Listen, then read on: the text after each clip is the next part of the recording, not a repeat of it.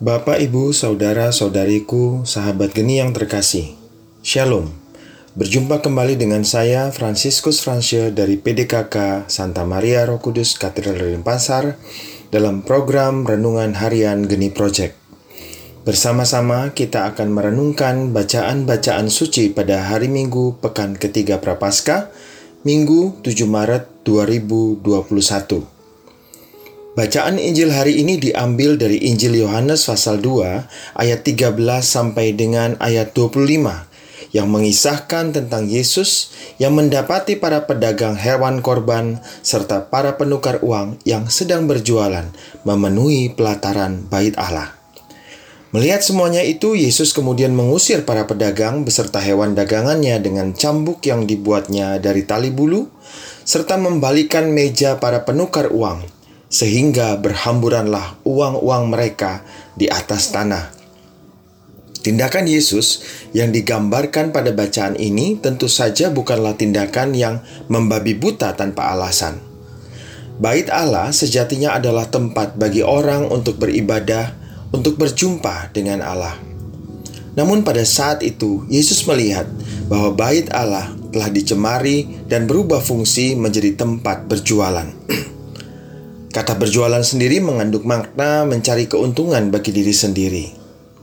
Ada tafsir yang menyebutkan bahwa kegiatan perdagangan yang terjadi pada saat itu sering kali diwarnai tindakan kecurangan dan pemerasan bagi orang-orang yang hendak datang beribadah.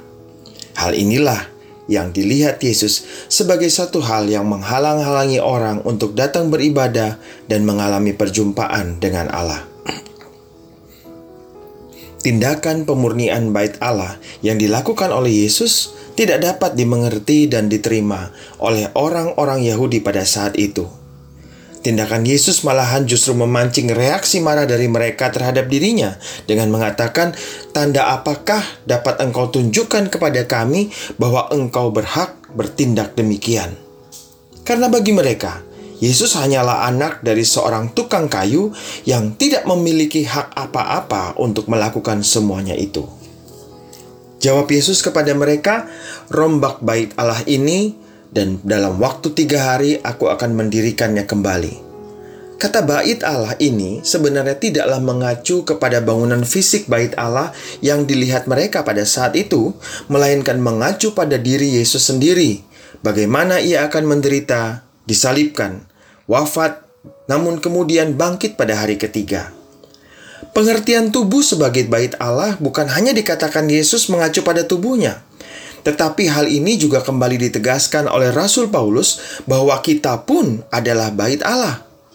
Karena berkat sakramen baptis dan sakramen krisma yang telah kita terima, Yesus telah mencurahkan roh kudusnya ke dalam diri kita, dan rohnya berdiam di dalam kita. Tidak tahukah kamu bahwa kamu adalah bait Allah dan bahwa roh Allah diam di dalam kamu?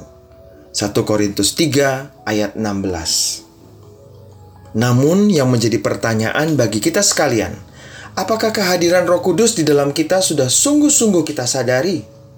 Apakah kita juga sudah berusaha menjaga kemurnian dan kesucian tubuh kita?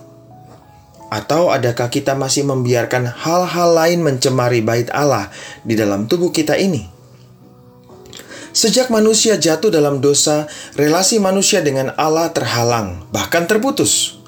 Karena kasihnya kepada kita, manusia, berbagai cara dilakukan Allah untuk tetap menjaga agar manusia dapat datang beribadah dan mengalami perjumpaan dengannya dalam kerangka cinta kasih bagi kita yang diwakili oleh bangsa Israel inilah yang kita dengarkan di dalam kitab Keluaran pada pasal 20 ayat 1 sampai dengan 17 Allah menyampaikan ke sepuluh perintahnya.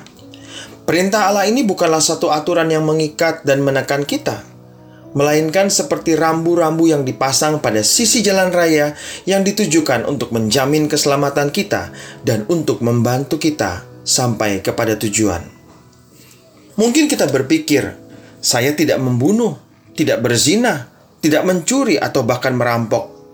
Namun, apakah kita pernah melihat lebih dalam lagi ke dalam hati kita, dan mungkin sering kali kita tidak sadari, yaitu kecenderungan dosa, kesombongan, dengki, percabulan, gelojo atau kerakusan, iri hati, kemalasan, dan kemarahan.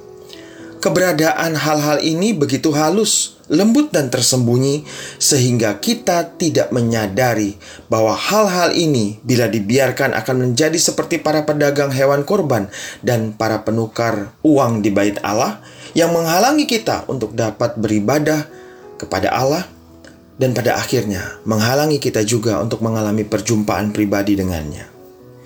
Yesus tahu apa yang ada dalam hati manusia karena ia mengasihi kita dan menghendaki kemurnian serta kesucian tubuh kita sebagai tempat kediamannya, maka ia melalui roh kudusnya senantiasa mengingatkan kita akan hal-hal ini.